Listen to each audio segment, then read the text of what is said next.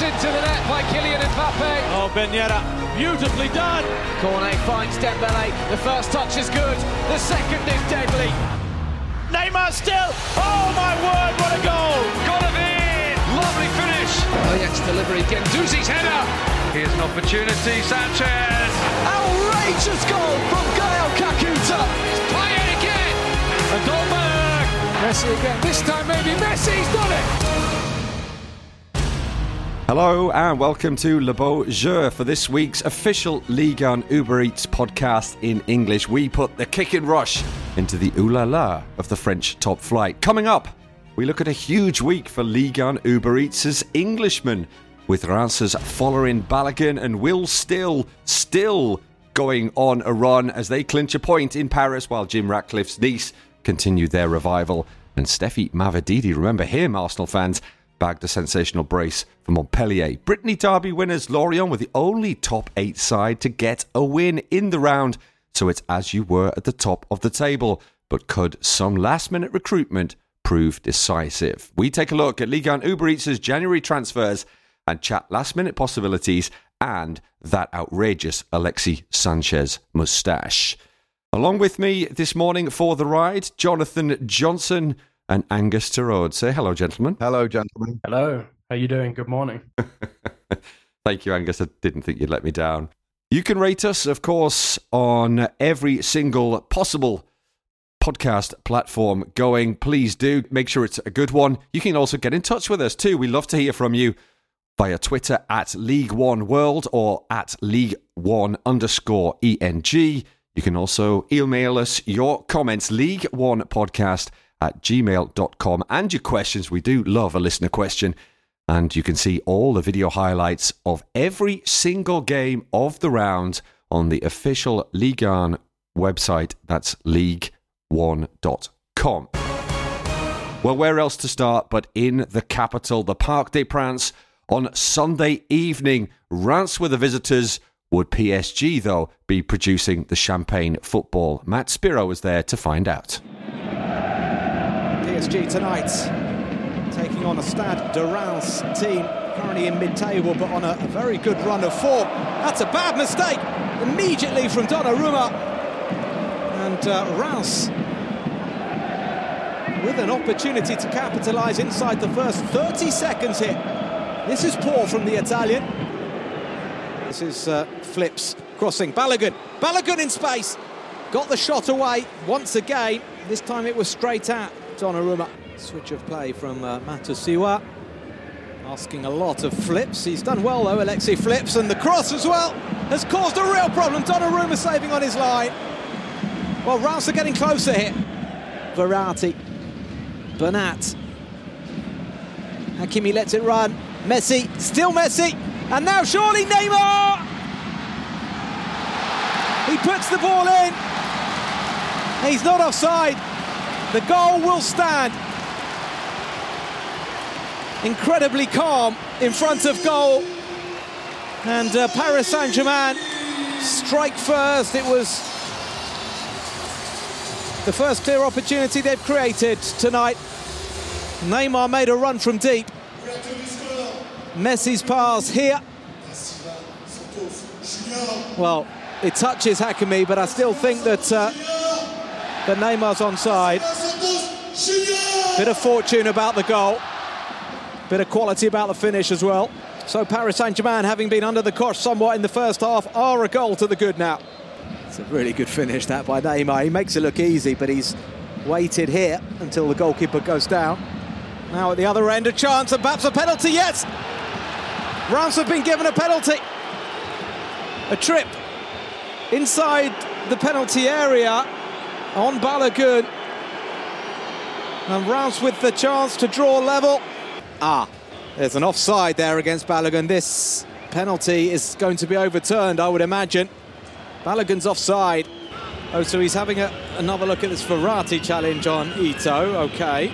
The yellow is being cancelled. It's a red card for Marco Verratti. Well, just 13 minutes into his comeback from injury, Marco Verratti sent off. No penalty for Reims, but a red card for Verratti. Well, Hakimi. Messi back for Ashraf Hakimi. for number two. Well, the flag has gone up. Hakimi is being told that the goal won't stand. He took it so well. Yep, just offside, Hakimi. PSG go close again to making it 2 0.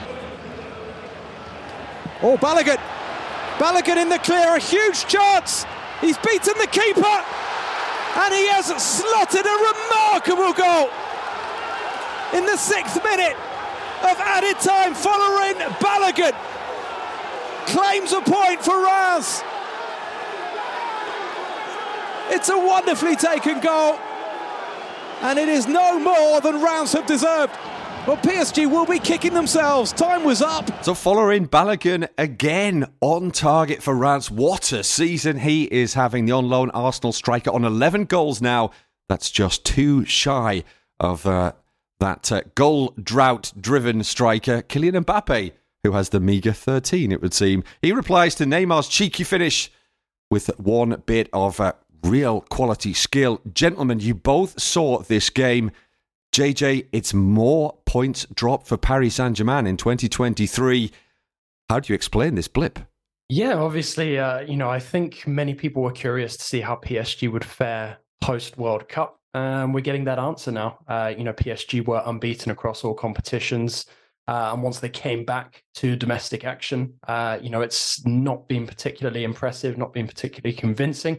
and, you know, there are some major question marks now. And you've got Christophe Galtier as well admitting that uh, it was uh, a pretty sleep inducing first half performance from his players. And, uh, that he's not happy at all, uh, you know, with some of the performances. Hinted as well, he's perhaps not happy with, uh, you know, some of the effort being put in by uh, by certain players, and you can see why. You know, PSG was second best to Reims for much of that game. Very fortuitous to take the lead early in the second half. Uh, you know, and I think a draw was really the the least that Will Still's men deserved to come away from Parc des Princes with. You know, they really, you know, turned up, put in a performance, you know, that was completely uninhibited. Uh, you know, and when teams do that, especially at this moment in time against this PSG, uh, you know, they genuinely tend to get the the luck uh, that they you know merit from taking that approach because there's a lot of teams that would turn up not want to try and play. Uh, you know, and the fact that Reims did, uh, you know, they came away with a very dominant first half where they were unlucky not to score, outshot PSG, I think by something ridiculous like seven or eight to to nothing or something like that. Uh, and then you know PSG got fortuitous with the with, the goal. Verratti gets himself sent off. Uh, you know Reims have the penalty overturned. Hakimi has the goal disallowed, and then Reims get the the equalizer very late on. So came away being very impressed by uh, Reims, but obviously huge worry for PSG with the the Champions League return looming, and uh, uh, you know all of the star players, you know, pretty much still failing to uh, to to click. Well, absolutely. Uh, you, you did mention Marco Verratti there, who did click of sorts, uh, coming off the bench to earn a red card, which I thought was a was an interesting note from our producer Stephen uh, Stephen Willis. Thank you for that, Stephen. It, it, it's a little bit of a speciality, isn't it, for Verratti? But as you mentioned, JJ, one win in four for PSG, and Bayern not particularly in brilliant form themselves. It has to be said in the Bundesliga. Coming up around the corner. But I mean, that Champions League thing is is still there. The shadows looming over the Mangas. We've talked we talked about this before. And how concerned are you about PSG and, and perhaps their European chances? But should we now also be really, really not concerned, but kind of excited that we may actually have some sort of, of real title race? We talked about it a couple of weeks ago on the pod, and, and PSG are, PSG are still faltering. Well, I suppose the good news for Paris Saint Germain is at least um, Verratti's first ever straight red card for Paris Saint Germain won't keep him out of the Coupe de France against Marseille. So that's the first um, thing. He'll miss uh, Montpellier and Toulouse. Um, they need him back because last night I really felt that Reims won the midfield battle. And it's not the first time that that's happened to Paris Saint Germain when they've struggled this season. The the performances from Munetsi, Matusiwa, and specifically Cajuste were magnificent. And because Soler tended, he played a little bit higher up the pitch. Thought he was going to be in midfield, which would have evened it all out. It meant that um, Vitinha and Ruiz were a little bit outnumbered. And as a result, they they had to sort of like bypass the midfield a lot to try and get to Mbappe and Messi and Neymar. as much as they could. Neymar obviously drops back to take possession, but it doesn't seem to be enough, and they're still struggling with this this idea of a four-four-two. Um, and I know that um, Christophe Galtier is looking for a third way of playing so that he can take on the games like the one against Bayern Munich, but it's a little bit iffy at the moment. The thing is, these problems are generally happening to them away from home. I mean, their last seven defeats have all been away. They've still got this massively long home run. So, in terms of the Parc des Princes, I think that they'll probably step up because I think the likes of Neymar, Mbappe, and Messi, when they're up against a team like Bayern Munich, will take it to the next level. And I think it will remind them of the feelings they had when they're at the World Cup because there's no doubt that they they all look a little bit jaded, and I don't mean that in a tired way. I mean in a mental way.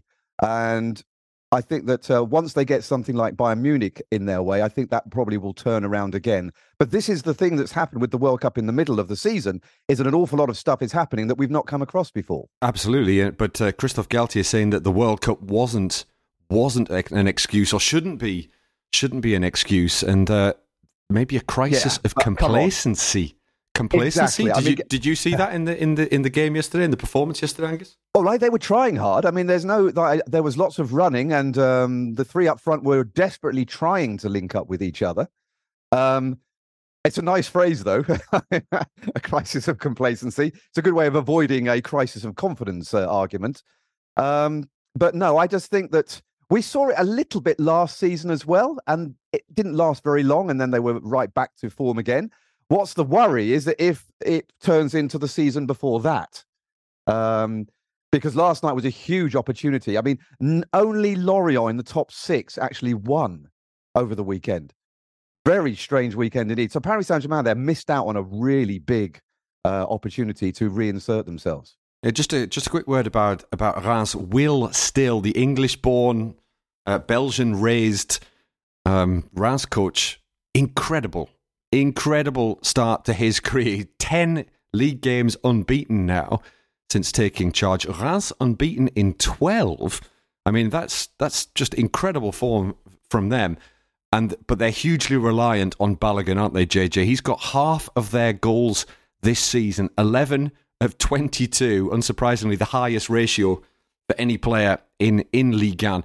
Only uh, Robbie Thompson's all-time favourite Reims striker, Boulaye Dia, uh, has, has ever scored more for us in the top flight in the 21st century. That was 14 back in 2020, 2021. Balogun well on course to beat that. Of course, Balogun's on loan from Arsenal, uh, who are doing superbly in the English Premier League right now. But when you look at Balogun, uh, JJ, Will still talks about a complete striker. Are you seeing a, a potentially huge star of the future? I don't know how high his ceiling is at the moment, but yeah, I'm seeing a, a, a player with really, really significant potential. I think the um, the the potential pursuit of him at international level is really starting to heat up. There's a lot of people taking an interest him in him uh, over in the states because he is USMNT eligible, born in uh, New York City, but of course could play for Nigeria, could also play for England as well. Uh, I mean, I think it's going to be really interesting to see if he does maintain this form up until the end of the season, what Arsenal decide to do with him, because we all know about, uh, you know, the the sort of embarrassment of riches that Mikel Arteta has available to him and how well Arsenal is doing at the moment. Because, you know, Balogun now with this sort of, I guess, what we could call a breakout season for for for Reims, you know, I think he absolutely has has showed that he can, uh, you know, play the starting role for, uh, you know, with all due respect to us, uh, you know, potentially a, a bigger club, maybe one that's, you know, eyeing Europe for for next season. Uh, I do think it'll be difficult slash impossible for for Reims to to keep him beyond the end of this season because I can't see him going out on loan again. And if he was to go out temporarily, I think it, again it would be to a club that's looking to get themselves into the into the continental mix. But you know, on Reims themselves, uh, you know, I think Will Still's done an absolutely fantastic job, sort of coming in, being initially the interim, and then being given the job at least until the end of the season. Uh, you know, you look at the way uh, you know that they set up, uh, and it's not all just about Balogun as well. I thought Munetsi was superb in the midfield. I thought Agbadou as well had a very, very solid game in defence. Uh, you know, there's some really unsung heroes uh, in this Reims side. Uh, you know, and I was I was a little worried for them coming into this season when you saw guys like Rakovic, uh, you know, moving on, guys who you know single handedly have won them points in the past. Uh, you know, and then to go and essentially unearth somebody like Balogun. Uh, you know, and it was interesting to hear what he was saying after the game as well, because he was saying how being coached by Still at this moment in time when he doesn't speak that much French, you know, you know the communication that they have together in English uh, is absolutely enabling him to get the best uh, you know, out of his uh, out of his skill set.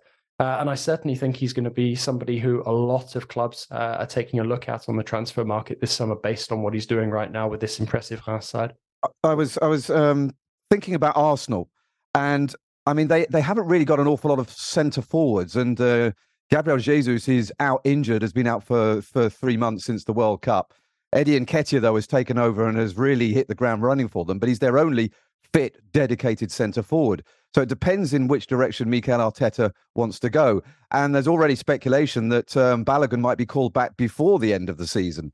So I, I think that um, it's a, it's if he does go, then Reims I think become a completely different prospect, and then suddenly we're talking a completely different conversation. Well, for the moment, Reims on a roll, PSG on a stroll. It would seem not really hitting hitting top gear yet, but they're still three points clear because they're fortunate because Lens are stumbling too. That's they've dropped six points in their last five. Have uh, Franck Haise's side? They drew at Troyes. Patrick Kisnorbo's Troyes getting a precious point. It took a late Adrien Thomasson equaliser as well for Lens. His uh, second goal, I believe, for his new club after he netted in the Coupe de France as well to rescue a point for Franck Haise's side. At Troyes still in trouble at the uh, at the wrong end of the table as as far as they're concerned. Four points above the bottom four, but Lens three behind and only two clear still of Marseille because they too failed to win, as Andy Scott found out with Monaco, the visitors to the Stade Velodrome. Ben Seghir. Head forward to Ben Yedder, might have a run on goal here. Wissam Ben Yedder, deadly finisher into the penalty box, just couldn't really get that ball out from under his feet. It comes back to Ben Seghir. And it needs a good save low down from Ruben Blanco to prevent Monaco from taking the lead. Henderson and Youssouf Fofana among the players forward. It is Golovin who plays it in, and it's an own goal. I think it was Jordan Veretout whose header beats his own goalkeeper Ruben Blanco. And it's Monaco who take the lead. The velodrome silenced except for the vague noise of about 400 away fans high up inside the stadium celebrating. It was Jordan Veretout who got the touch. Uh, he rose uh, unchallenged by a Monaco player. And his header gives Blanco no chance. Monaco rewarded because they've been the more dangerous team in the early exchanges here. They lead by a goal to nil. Now then, Ball is broken very kindly from Wissam Ben Yedder. Surely this time, in the second attempt, he puts it wide. An incredible miss from Ben Yedder. Well, usually so reliable. And uh, how Ben Yedder has not scored in the first half hour of this game is uh, beyond me. Angier. Here is Nuno Tavares, drills it in. It's not held by Nübel. And Marseille level. It's taken less than 90 seconds of the second half for the goal to come. It's Alexis Sanchez who scores it.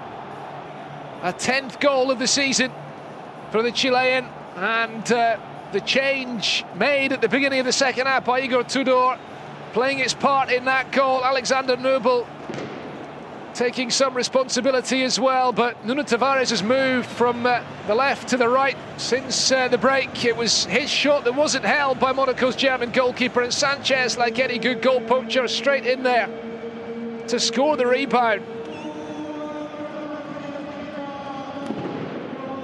Well, Marseille were lucky not to be further behind at half time.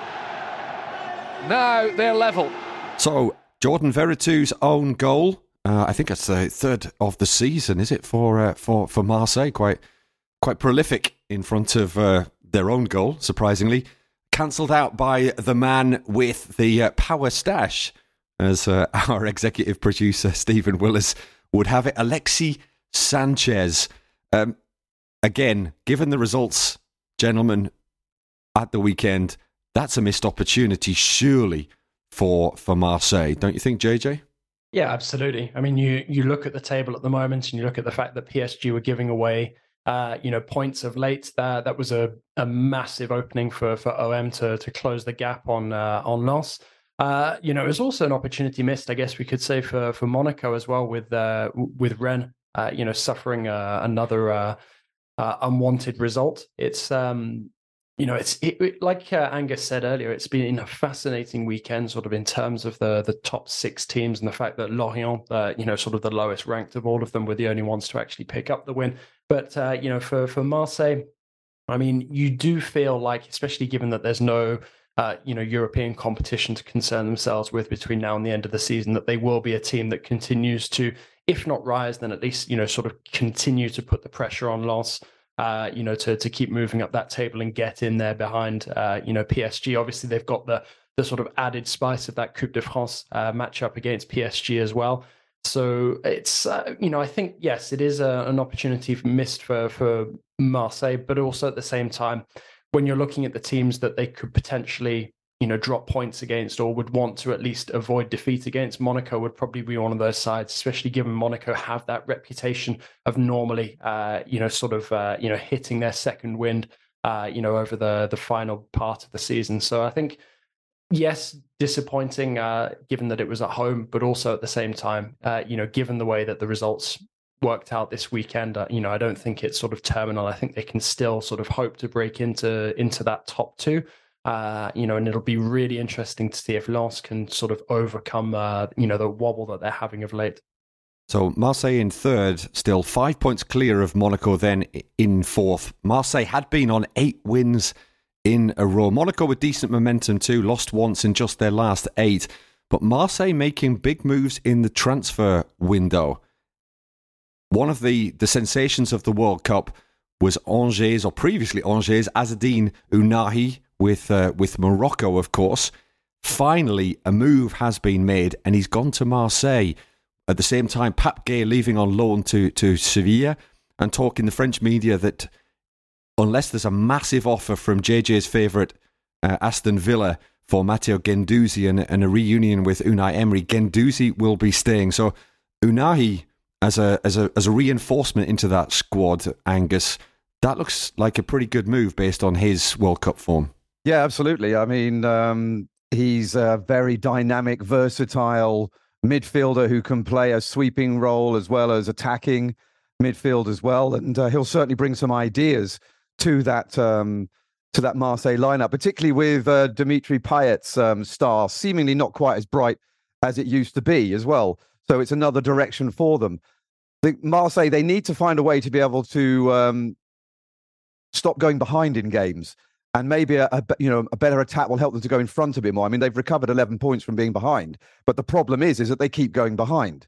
So they need to install themselves much more. If they want to really be a, a rival to Paris Saint Germain, then clearly they need some strength in depth because they don't have enough of it at the moment. And so, yeah, I think it's a very good move. Let's face it, not many people had really heard of Ounahi before the uh, the World Cup, unless you're a really avid Angers fan. But yeah, he, he the World Cup is where you put yourself in the shop window, and he certainly did that. He certainly did. I just struggle to to see really where he fits in uh, to, to, to Igor Tudor's side, unless Guendouzi does go, and these French media reports that he will stay um, are, are, are just are just wide wide of the mark. JJ, I mean, you you must be much more in touch with uh, the Aston Villa end of things than than I am. Guendouzi, Guendouzi to Villa is is that likely? Is that is that something that Villa fans would hope hope to see? And is that something that you would hope to see as a Villa fan and being based in France and having seen how well Guendouzi has done over the last couple of seasons for Marseille?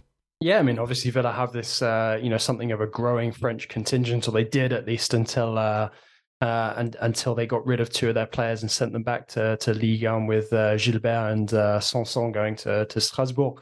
But um, you know, Boubacar Kamara has been a, an absolute revelation in the in the Villa midfield, and uh, you know this sort of Marseille to Villa pipeline, uh, you know, is is proving quite fruitful. So you know, logically, a lot of Villa fans are excited about the prospect of Guendouzi coming in and reuniting with uh, with Unai Emery. Uh, you know, is the interest um, from Villa in in Guendouzi real? Yes, absolutely it is. Uh, Unai Emery is very very keen to to work with him again. uh, and uh, you know Villa are prepared to put a, a, significant offer in front of Guendouzi. The question is whether they can actually find uh, you know, the right uh, amount of uh, transfer funding to, to persuade OM to part with Guendouzi now. I mean, obviously, Marseille have their bases covered with Ounahi coming in. I think it was quite interesting as well to see the dynamic in that Ounahi move that in that as soon as he became available for this month, uh, they dropped their interest in Ilic, who was going to be coming in from uh, Verona. Uh, you know, and I think as well, the other thing you have to bear in mind with Marseille is there seems to be a lot of quite rapid turnover in this squad. Players will come in, play sort of like 18 months, almost two years maximum, uh, and then sort of get moved on. So, you know, I think they're starting to put the pieces in place, uh, you know, for Tudor to build, you know, the kind of squad with the players that, you know, he has given his seal of approval to. And I'm not necessarily saying that Guendouzi wouldn't be one of those players, but obviously there is some temptation on the player's part to go and reunite with Emery at some point. Whether that's in January, whether that's in the summer, we'll have to wait and see. But I think, given the fact that Villa's form has picked up now under Emery, uh, you know, they are a much more attractive proposition for a player like Guendouzi than they were at the beginning of the window. Yeah, if, if everybody knows that I'm very, very weather oriented, and frankly, if I had the choice between Marseille and Birmingham, there's only one choice for me, and I, it ain't Birmingham. Anyway, But how but how many of those Marseille players have had a Balti pie in their life or been to the Bullring? well, uh, you've just tipped the scales there, JJ. Yeah, Guendouzi clearly off the Villa for the Balti pies. There, you heard it here first, or probably second. Anyway, more in more former Arsenal uh, Arsenal player news. Stephy Mavididi had a busy weekend. Montpellier uh, hitting a little bit of form, a brace for him as they travel to Auxerre. Angus uh, getting the uh, getting the tissues out. Lost last six. Angus's favourite league and team failed to score in their last four. It's painful. It's a painful return to the to to the top flight for the Burgundy side. Benjamin Lecomte, though, having a great return to Montpellier. Uh, he's been playing at Espanyol, which uh, must be, must be quite nice in, in Barcelona, saving a penalty in added time to deny Auxerre a bit of consolation. We've been talking about them before. Lorient somehow fifth mm. in the table, the only top uh, the only top eight side to win. They got a two one Brittany bragging rights victory on Friday against Rennes. Um, Regis Le Bris's nephew Theo smashing home the winner for, for them, which is uh, which is quite nice. Regis Lebris, how about this? Thirty five points from his first twenty games. The next best performance by a Lorient coach ever is Bernard Casoni talking about uh, former Marseille players. 24. Rennes, another blip for them. It's a, it's a real it's a real shame, perhaps, for, for the Ligue 1 title race, but uh, not really for PSG, that their challengers seem to be stumbling just at the time that PSG are also stumbling. Rennes, as I said, three losses in their last five for, for Bruno Genesio's side.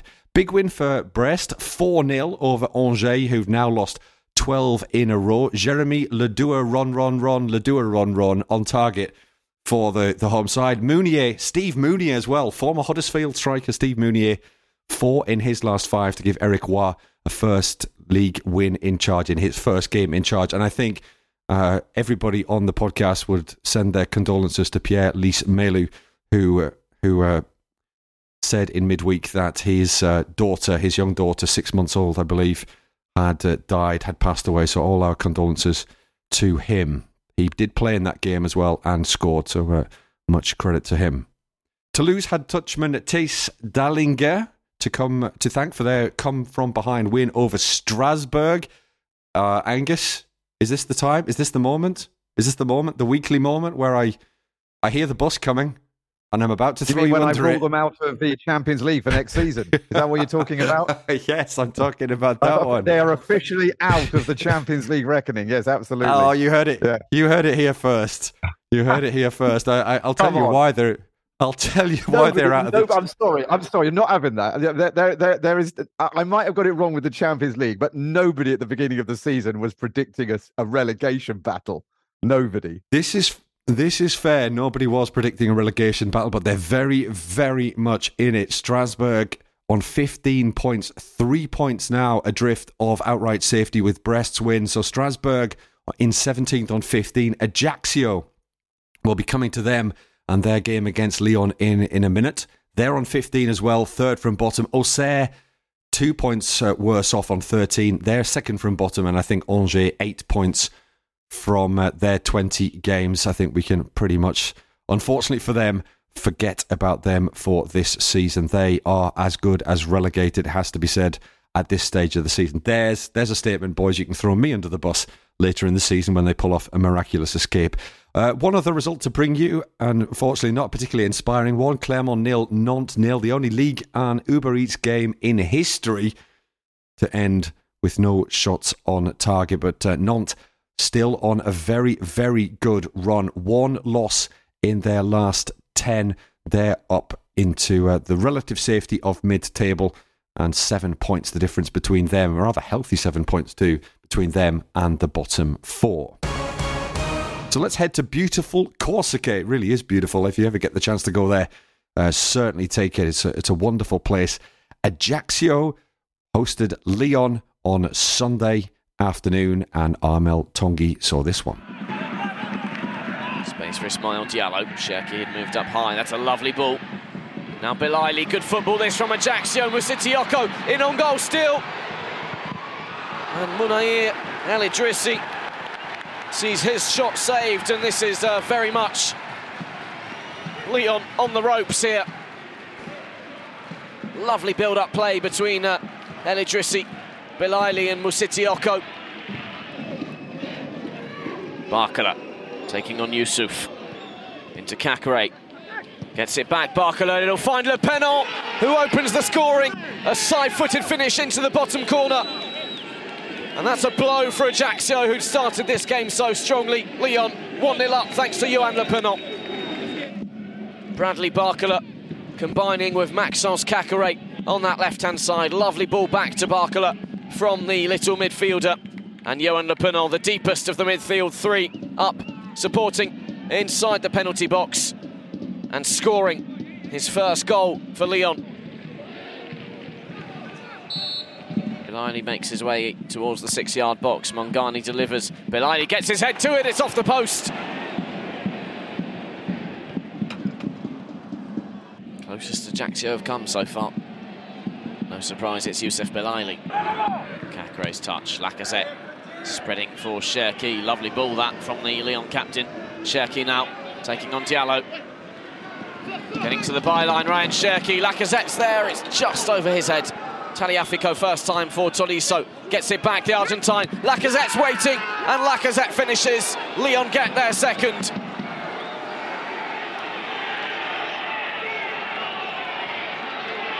That's the difference between the two teams.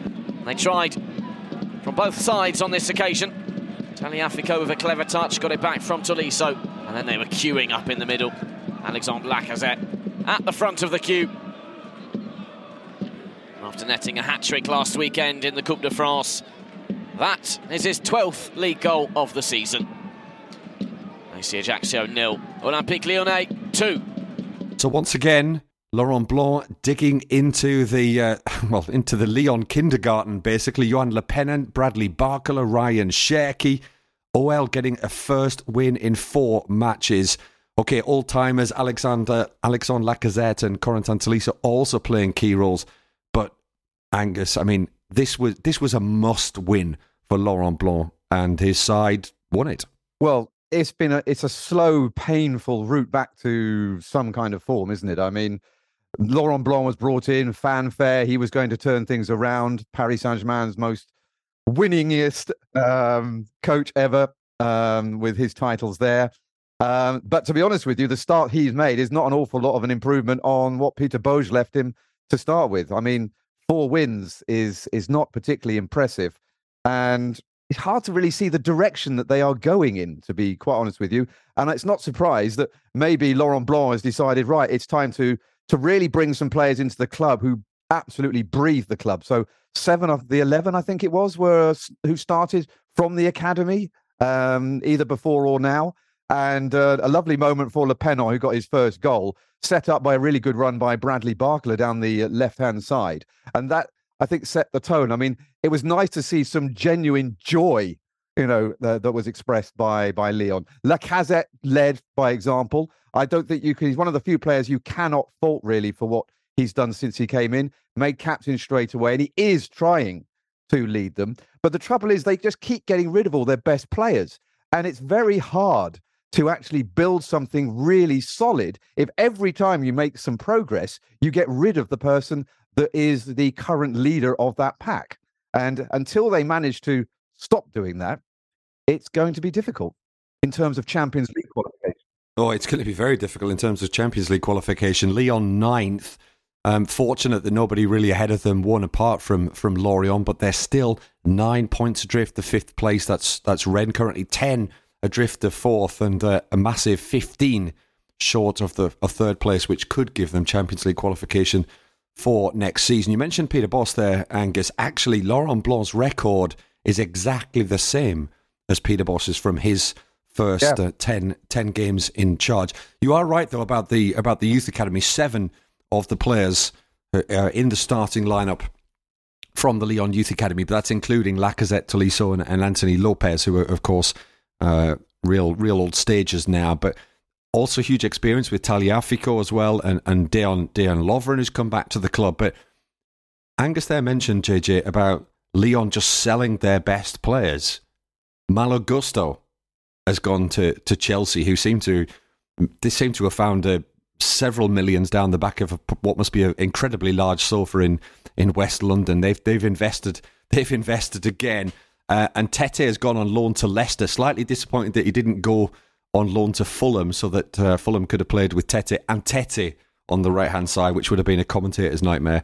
Um, they brought in a young forward, Amin Sarr from from Heerenveen. Julian Pollersbeck, the, the backup goalkeeper, is is expected to well third goalkeeper is expected to leave. Kayne Bonnevie, which is a nice uh, name, twenty years old, another Lyon Youth Academy prospect promoted to to third keeper. But JJ, just a quick word on Malo Gusto. I was a huge fan, or I'm a huge fan uh, of him. Thirty million to Chelsea. That's a big step for for for a, for a, a kid who's he's not got a huge amount of, of league and experience, hasn't got a huge amount of, of European experience. How do you think he'll fare in England? It's in, it's interesting. It's um, you know it's it's definitely a move a move for the future, which is in line with a lot of these uh, you know Chelsea transfers of late.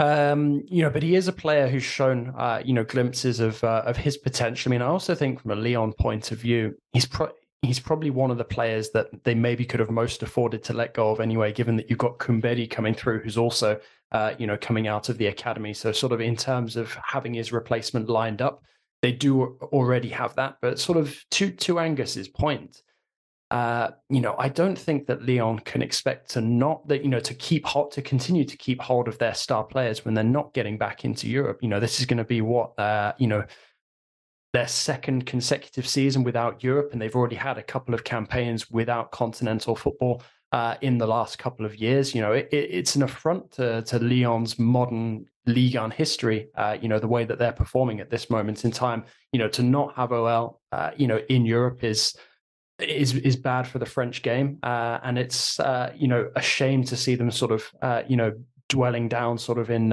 in in mid table at the moment. With let's face it, no major hope uh, of qualifying for Europe this season unless somebody above them in that top five, you know, massively starts to drop form. Maybe Rennes will. We'll have to wait and see. Obviously, they were unlucky with the injury to Martin Terrier. But, you know, I think there's a number of players in that Lyon side now, uh, you know, that a lot of clubs are going to be looking at. And it's not just Malo Gusto going to Chelsea. You're going to have a lot of clubs coming in, taking a look at likes of Lukeba as well, who is one of, if not the uh, you know sort of the leading young talent, uh, defensive talent in Europe right now. So you know, I think this is probably just the beginning, uh, you know, for Lyon in terms of having to try and swat away some offers from uh, you know European clubs that are you know seizing this opportunity to to to make the most of uh, of, of Lyon's struggles. But Malo Gusto, you know, I have confidence in him sort of long term to go and establish himself. I'm not sure that Chelsea is necessarily the right move for him at this moment in time. But then again, I'm saying that about pretty much anybody that Chelsea is signing at this moment in time because I'm not convinced by the strategy that they're putting in place either. But um, uh, you know, I do think it's a good thing for Lyon that they're able to keep him until the end of the season. But uh, you know, it is it, it is worrying times for uh, for, for for Laurent Blanc and uh, and and his side because despite the fact that they continue to churn out these fantastic youth academy graduates, uh, you know, the results are not picking up enough on the pitch. And, uh, you know, I think John Textor is in for a very, very, uh, you know, bumpy opening to to his uh, tenure with, uh, with with Lyon, given, uh, you know, the turbulence that's probably ahead if Lyon do miss out on Europe as expected. Nice aeroplane reference there for, for, for John Textor, JJ. I, I like that because we had that story in, in the French media a couple of weeks ago about how, how he likes to travel via budget airline which uh, which isn't isn't always the most comfortable ride. Perhaps uh, there's a metaphor to be had there. And and given that Gusto's 19 and Kumbedi, see, see he's al- he's already thinking about Lyon's transfer budget. yeah, yeah, he, he, he, can probably get a new player and, and offer them additional wages by not uh, by not adding hand, not adding uh, you know checked in luggage to his to his trip. But that's uh, that's another point. Um, but given that Gusto's 19 and Kumbedi 17 uh, how far? I just wonder how far back they're looking for the next right back. Um, kindergartens in Lyon, uh, beware of uh, of Lyon OL scouts peering into the into the schoolyard with binoculars at your four year olds. I should imagine. Um, fourth loss on the bounce for Ajaccio. Uh, three points shy of safety, so it's uh, it's not all done and dusted at the bottom of the table, not by not by any any stretch of the imagination. Lyon, though, in a rather miserable ninth place, as we said, quite a long way off the podium uh, for sure. They are still in the Coupe de France though, and have, have got a, a, fairly tricky home tie against Lille in the last 16. They're just ahead in the table of Nice, who actually played Lille, as uh, coincidence would have it, at the Allianz Riviera. Andy Scott was on hand to see this one. Come Lille on the break again. Melvin Bard was out of position. Played inside, and uh, David lays it off to Cabella. He's put it wide. It really should have been the opening goal for Remy Cabella.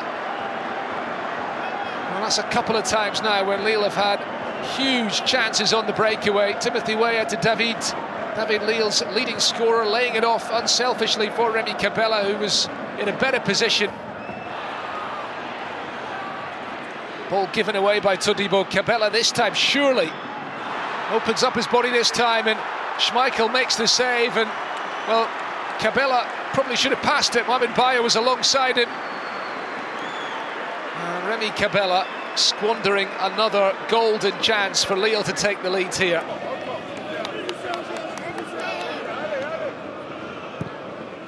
Angel Gomes with the switch of play to the far side. Now this time Lille are in. Surely the opening goal.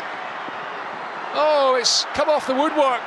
Well, Schmeichel Got a big touch to it. And Nice survive again. Timothy Weah denied. Weah tries his luck a second time. How are Lille not in front here? Kick lifted into the middle, headed out by Thuram. Thumped downfield by Gaetan Laborde.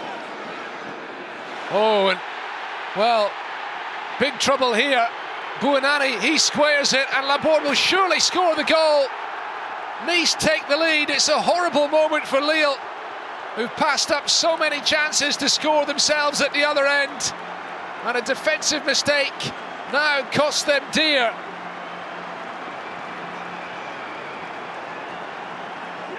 Gaetan Laborde, the scorer, and Nice showing Lille how to do it and showing Remy Cabella how to do it. It was Cabella who was the last man back, who was caught out under pressure from Bouanani. He gave that ball away horrible moment for Remy Cabella. Bouanani, the ex-Lille youngster, setting up the goal. Laborde finishing it.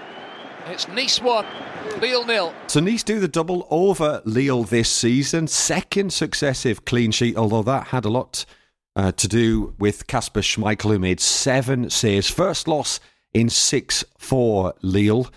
Didier Digard, first Nice coach to win his opening two home games since Albert Emon in 1994. Remember that? Uh, remember that year, boys? That was a that was a little while ago, and gives you a gives you a sign of just a uh, gives you an indication of just how much Nice have struggled in in the last two decades. They've certainly struggled this season as well, but now just one loss in their last 11 league outings, five wins. Digard seems to be doing all right. Six, the 6 1 win against Montpellier, which is more than all right. Nil nil at Reims, which looks a very, very good result given the form that they're in. And now a home win over over Lille. As we as we said for, for, for Lyon, Nice still a long way from from the the European places, eight points. Uh, in fact, sorry, nine points. Excuse me. But I think the question is the form that they're showing and the way that they're playing. Is that going to be enough for Sir Jim Ratcliffe not to make huge wholesale swinging changes again in the summer, which seemed to, to, to really sort of set the sides a little bit back at the start of this season and, and, and really cost Lucien Favre his, his job. Angus? Well, yes. Um, I mean, yes, it's a good start. There's no doubt about that. But if you're making records after just two games, then you know that the bar is very low.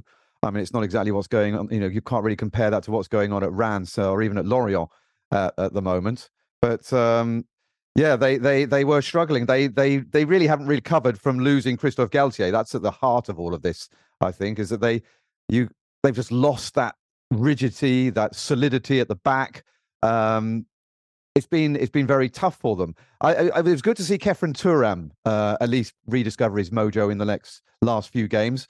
Um, he needed to, um, and Kasper Schmeichel looks like he's also beginning to become sharp again, like he was when Leicester won the title in England in the Premier League.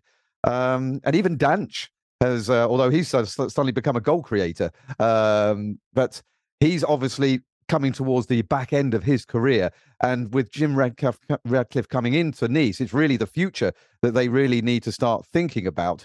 And there's a big job. We were talking about there's a big job at uh, at Lyon, but um, you know, and down down the the the Rhone, the Rhone, and then into the Var, it's the same kind of thing. I think at the Allianz Riviera, they they have a lot of work to do if they are to become anywhere close to what they were even last season. JJ, did you want to say something about Nice? I think for, for Nice, the thing that fascinates me now is the fact that they seem to have, uh, you know, gotten the the balance right behind the scenes. Obviously, picking up uh, Ghisolfi from from Lens uh, is a coup based on you know what he's managed to construct there uh, over the last couple of years, and now I think the hope for Nice is that he'll be able to sort of step that up a notch. Uh, you know, for a club with a budget that you know that can sort of dream of uh, Champions League qualification.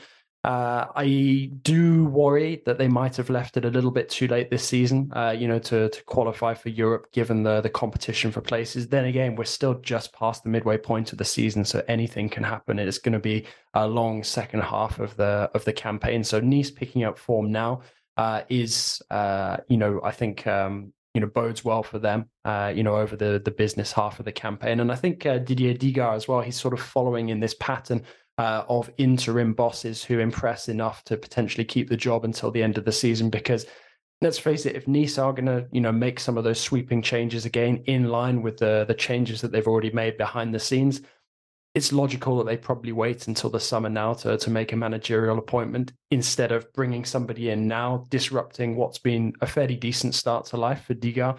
Uh, and uh, you know, risking having to to start all over again uh, next season. Uh, you know, I do think that the the pieces are there to to have a very strong and, and convincing project. I, I, just think it needs a bit of time and a bit of patience. And the one thing that I don't think really helps Nice's cause is the fact that Ratcliffe seems to be linked with Premier League clubs every other week uh, at this moment in time. I think once there is, uh, you know, some sort of clarity on, on, you know, on whether Ineos is actually at their sort of you know, sorry, whether Nice is at the, the head of the Ineos project or if there's going to always be some other sort of solicitation of other bigger, more prestigious clubs, perhaps, uh, you know, then, uh, you know, I think that will always breed an air of uncertainty. But you look at some of the hires that are being made at the moment, you know, pinching Jean Claude Blanc from, from PSG as well. That is a massive coup, you know. So I think Nice really have the potential to build themselves into uh, you know one of the most genuine uh, sort of contenders for PSG's crown. Uh, you know, moving forward, it's just up to them now to make the most of uh, the the remainder of this season, try and scrape a European place, uh, and then keep building with the with the momentum from there. Yeah, interesting to to those those comments absolutely echo those. JJ, I think that the patience needs to be shown, and that's that's not exactly usually the, the, the key quality of, of of multi-millionaire or multi-billionaire in this in this case owners. But I absolutely agree with you that Nice do have the potential to be massive, and uh, maybe not quite on the scale of, of, the potential that Newcastle United have, um, for example. But there's there's there's certainly there's a fan base there. There's a stadium there, and I think there's a team there. And Angus mentioned Khéphren Thuram, who I think is a fabulous player. I think he's he is he's the new Pogba for me for, for French football. Look out for him. I mean, you know the name already, you just don't know the first name, really. Um, I think he might be 20 now. The younger brother of, of Marcus Thuram, uh, the younger son of, of former now all time uh, French national team appearance record cap man, if that's a, if that's even a word. Lilian Thuram, a World Cup winner and Euro 2000 winner. He's he's a brilliant player. Um, one negative point, and if we're coming back to to more on loan Arsenal players, Nicola Pepe picking up what could be a season-ending injury. So Bilal Brahimi, once of Middlesbrough, who was due to go out on loan to Troyes, has now been kept back by Nice. So uh, we'll be keeping an eye on on whether Pepe can feature again for Nice this season. But Nice mid-table, Lille down into seventh with Lorient winning, moving ahead of them. Uh, Lille four points off fourth, nine points off uh, off the off third place. Um, guys, Paulo Fonseca side, just just quickly, are we going to see them, you know, recover from this this this little setback and again keep challenging for for the European places, or do you think Lille are just a little bit short this season? I don't know. I mean, anything I say is going to be uh, wrong anyway. So I mean, uh, who, who, oh, that's who too knows clever. what's going, what's going Damn to it. happen? But I mean, Damn it! You Yeah, saw through well- my plan. yeah, exactly. That's right. yeah. I, the the trouble with Lille again is again it's the budget, isn't it? Um, being able to consistently challenge um, at the top end is hard because with the the dominant force being Paris Saint Germain sucking in all of the best players. Um, you you occasionally are going to get another team that have a splendid year like Lens are having this season. Um, ironically, they lost the architect uh, of their rise now to go somewhere else, just at the point when Lens are actually becoming a Champions League team. But anyway, that's a, an aside. Um, for Lille, they're so inconsistent. That's the the problem, and they fit into this this uh, this bracket with uh, with Lyon uh, as well. Is that um, there are teams that have pretensions of being great, but then perhaps don't back it up with the consistent long term planning. Because when they lost uh, Galtier and uh, and Luis Campos, then in some senses, then the the blueprint for their success was removed. So they might come back and qualify for the Europa League, but I think that the Champions League is now beyond them. I think as well the thing to keep in mind with Lille is sort of the financial aspect. You know, when uh, when when the new board came in, they were inheriting a very very dodgy, uh, you know, financial situation. They had to get rid of a lot of players. They still have to make some money back on those players. And I think the obvious, uh, you know, candidate to potentially bring in some money for them to to redo the squad is uh, Jonathan David. Uh, you know, and I think if he moves on this summer as expected, you know, that will probably see, uh, you know, some fairly wholesale changes made to the squad because when you look at it, it is a solid group of of players, and you know they can probably aspire to to you know to to get themselves into a European position between now and the end of the season. But so many of these players are probably going to have to be moved on in the next year or so, given some of the ages of them. I mean, you know, look at somebody like uh, José Fonte in the in the defense. Um, you know, you've got guys like Benjamin Andre. I know that he signed a contract extension, but these are guys who, you know, are not necessarily going to be evergreen for for that much longer. Remy Cabella as well, you know, another old timer. Uh, you know, so guys who are performing well and consistently at the moment, but I think there has to be more of an eye towards the future at some point with this little project. Uh, you know, and Paulo Fonseca certainly is uh, uh, you know, making a strong case for for him to be the man to to oversee that the way that he has, uh, you know, managed to to turn them around, sort of after you know what was quite, uh, I think for for Lille, for Lille fans, uh, you know, quite a depressing Gourvennec period. In the short just term, I think we might have. So in the short term, I think we might have been having a slightly different um, conversation had Remy Cabella not had such a nightmare, particularly in the uh, the first half. Um, he missed three really great chances and then handed the ball over for the opening goal. Um, but again, he, he, he, bringing him in is a little bit like sticking plaster at the moment. It's not really a long term view, and it's that that um, Lille are really looking for. I was just think I was just think that uh, the the point that you made about Leon is is is, is very valid as well for Lille Angus uh, Botman, Maignan, Gabriel. Uh, before him, Jonathan Ikone. I mean, the, the list the list goes on and on and on of, of players that have been sold by Lille. And uh, yes, they're still bringing through some some pretty decent players. But you're right, JJ. It does seem that uh, Jonathan David is their most bankable asset. But then again, who do they replace him with? Well, that could that's a little bit like our Déjà Who competition. That's probably one of the most awkward segues uh, ever for this uh, for this podcast.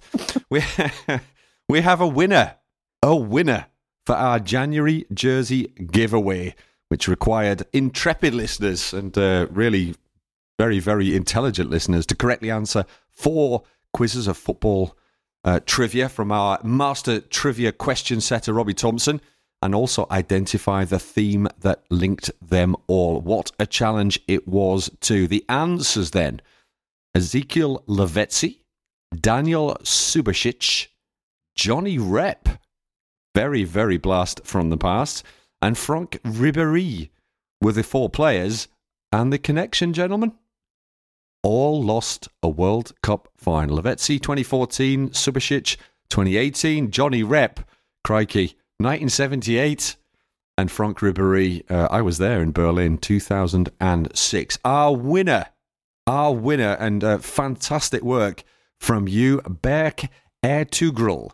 I'm probably the biggest Rhys Healey fan in the world and probably the only one in Turkey, he says. Uh, I think that's a fair bet. I think that's a fair bet, Berk, that there's not many Rhys Healey fans in Turkey. Unfortunately, you've not won yourself a Rhys, Rhys Healey shirt. You've got an Alexandre Lacazette Lyon jersey, but you will, of course, be delighted to see that Rhys Healey back from uh, that long term injury. Thank you, JJ, for that little comment. I, hadn't seen that. Uh, Toulouse will be delighted to have him back. He did so well in their in their promotion. Oh, he's, he's back training, says JJ. Okay, it might be a little while before we see him on on the pitch, but that jersey Berk will be winging its way to you in short order. So now it's time for this week's quiz, the first of our February quizzes, although we're still still in January, and uh, in honour of not one but two classiques between Paris Saint Germain and Marseille this month, one in the league, of course, and one in the Coupe de France. We've got uh, a PSG or Marseille shirt to, to be given away. Not quite uh, sure who is uh, who's going to be the chosen one but you have a PSG or Marseille shirt up for grabs. So the question is who am I? My 18 year professional career took me from my homeland to Europe, where I played in Portugal, Spain, England, and Italy, as well as two notable spells in Ligue 1. While in France, I won each major trophy the Coupe de France, even though I didn't play in the final, the Coupe de la Ligue, and Ligue 1 Uber Eats to go with my English Premier League and Liga crowns. My all action style made me a fan favourite everywhere I travelled, including at both of my French clubs, which is no small feat. I played in two World Cups as I earned over 70 caps in my international career, and after ending my playing career where it began, I have now returned as coach. Who am I, and why did I miss the Coupe de France final? If you think you know who it is, or are just willing to take a wild stab in the dark like the rest of us, send your answers via email to league1podcast at gmail.com. JJ Angus, any ideas? Blanks. Blanks. This one's going to take it. This one's going to.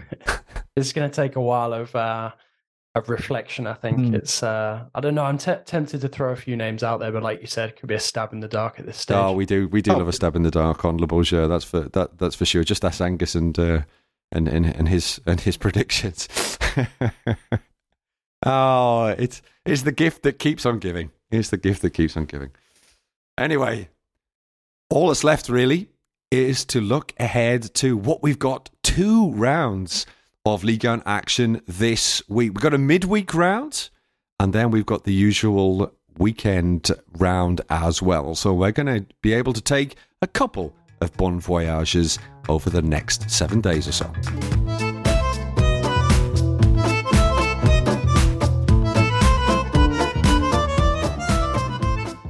Gentlemen, a midweek round, and an English week as they call it uh, in in Germany for, for some strange reason, uh, because they have they have weeks as well in Germany. I can I can confirm having lived there. We've also got weeks in France and uh, mid, the midweek games standout fixtures. Well, one standout fixture for for uh, well fairly obvious reasons is is a real battle at the bottom of the table. Angers against Ajaccio, Nantes against Marseille, a real classic of French football. Lens against Nice, pretty much the longest journey that uh, Nice fans can make this season. Lyon against Brest, Montpellier against Paris Saint Germain. That's midweek. PSG to lose at the weekend. Rennes Lille. That's a, a very very enticing game at uh, Roazhon Park. Um, actually, talking about Roazhon Park, I interviewed Hamari Traore and Arthur Theate uh, last week, and um, ni- you'll be pleased to know neither of them, neither of them can get anywhere near my record of of eight saucisse galette, uh, galette saucisse, excuse me, in one game. I was I was I was pretty disappointed with that performance from them. Arthur Theate said two or three, and Amari Traore uh, actually doesn't eat galette saucisse, which is which is probably no. fair enough for a professional sportsman. And uh, Sunday, next Sunday, is wrapped up with Marseille. Nice, always a bit of needle there. So, gentlemen, over the next uh, couple of rounds of games, what takes you fancy? Um, well, I guess I'll, I'll, I'll go first, and um, any excuse to go to the Stade Bollaert is uh, worthwhile taking up. So I think that I will plumb for um, Lens against Nice, not just because they have um, probably in my opinion, the best home support in the whole of Liga, but also because Nice are now beginning to get on a little bit of a roll. And I think that that will be actually quite entertaining. Lens will be very determined to get over a very disappointing draw for them. They really missed out on a chance when you look back at it to really put um, Paris Saint Germain under pressure. They could have been level on points with them at this stage had they managed to do better. But anyway, um, so that's the one for me. I think Stade Bollaert is is very good. Shall we leave the the weekend until afterwards? As you, as you like. Oh, you know what? I've been so impressed by Reims against PSG that I'm going to be going there for my first Bon Voyage if we are doing the weekend after as well. Um, I want to see how they get on against Lorient. I was listening to what Will Still said after the, the PSG match, and he said that the point earned in Paris would be worth nothing if Reims can't beat Lorient. Uh, and that's, uh, you know, talk fighting talk. So uh, I'm keen to see how that one plays out against a very good Lorient side, obviously unexpectedly in contention for for Europe at uh, at this moment in time, and obviously. I'll be enjoying, uh, you know, a couple of glasses of the city's famous champagne as well. upmarket, upmarket football fans, uh, right here on on Le Beau Jeu. The week, the weekend, then, Angus, are you going champagne as well? I'll have a beer in Lens, okay? If that's if that's if, if that's better, is that does that does that please you? I'm going to go to Marseille at the weekend. It's pretty much all that you'll be able to do in Lens. that is very true. they, they, they, there's only really one hotel as well, but fortunately, it's right next to the ground, which is quite helpful. So um, that makes a lot of money. Although I would advise anyone that ever does go to Lens to try. Uh, I think the, the that same hotel does this fantastic dessert, which is basically a tribute to like the the the mounds, the the coal mounds, which is like a it's like a chocolate dessert, which is um burnt. Yeah, sort of. Well, it's it's got it's it's got like um like some very very dark chocolate kind of like sprinkled on top of it. So it looks very very authentic and very true to the region. Honestly it's fantastic. It's uh, recommended when you're in town. Are you sure they didn't just serve you a bit of coal and you didn't realize and you didn't want to say anything because it would be embarrassing? Would have been embarrassing for them uh, seeing as they advertise themselves as pretty much the place to go and eat uh, and stay while you're in Lens but uh, no it was i, I, I can uh, I, I, can confirm that it was uh, chocolate on the inside and uh, delicious in fact Anyway, back to Marseille. And um, that's where I'm going at the weekend, Ian. And um, again, I guess I want to get my fill of Nice. I want to see whether or not they can come back and uh, keep this little run going that they they have, and whether Marseille can do better. And it's always a Mediterranean derby is always a, a good thing to go and see. So, uh, and Marseille has a lot more hotels, including two right next to the stadium where I usually stay. Actually, Indeed, and yes, if we right. and if we want to go for food, and if we want to go for food, there's a wide selection of, of, of food choices right at right outside the stadium. My particular favorite is the Thai restaurant. If you're asking, JJ, the weekend. At the weekend, I'm going to be going to Brest. I've already sold uh, you the wonders of the molten slag heaps of Lens, uh, but I would like to see Lens in action at least once next week. So uh, uh, I will be going to Brest, where there will be a veritable feast outside of the stadium as well, with all of the local specialties. And uh, Brest, you know, will be buoyed as well by that uh, win uh, this weekend just gone. So I'm curious to see how their form plays out in this next week. They have the best restaurant, actually, of anywhere I've ever been, um, football related, right opposite the stadium. It's absolutely magnificent with its seafood. And a great, great, great seafaring reference there as well, uh, JJ with buoyed. I, I, do like, I do like the gratuitous pun, even if it was totally unintentional. Well, anyway, that's like ship now. Oh, I think we're sinking here. There's uh, definitely, and this this captain this captain is leaving this ship before it just gets any worse. So uh, head head for head for the life rafts. Just every every man, it's every man for himself, and every woman and child. We're uh, an equal opportunities uh, disaster area at, at, at Le Beau Jeu. Thanks for listening to us again. I've been uh, Ian Holyman, Jonathan Johnson. Thank you very much for joining me this morning. Angus Torode as well. And uh, we'll see you again next week after a very, very busy week in the French top flight. Au revoir. Here's an opportunity, Sanchez! Outrageous goal And Messi again. This time maybe Messi's done it!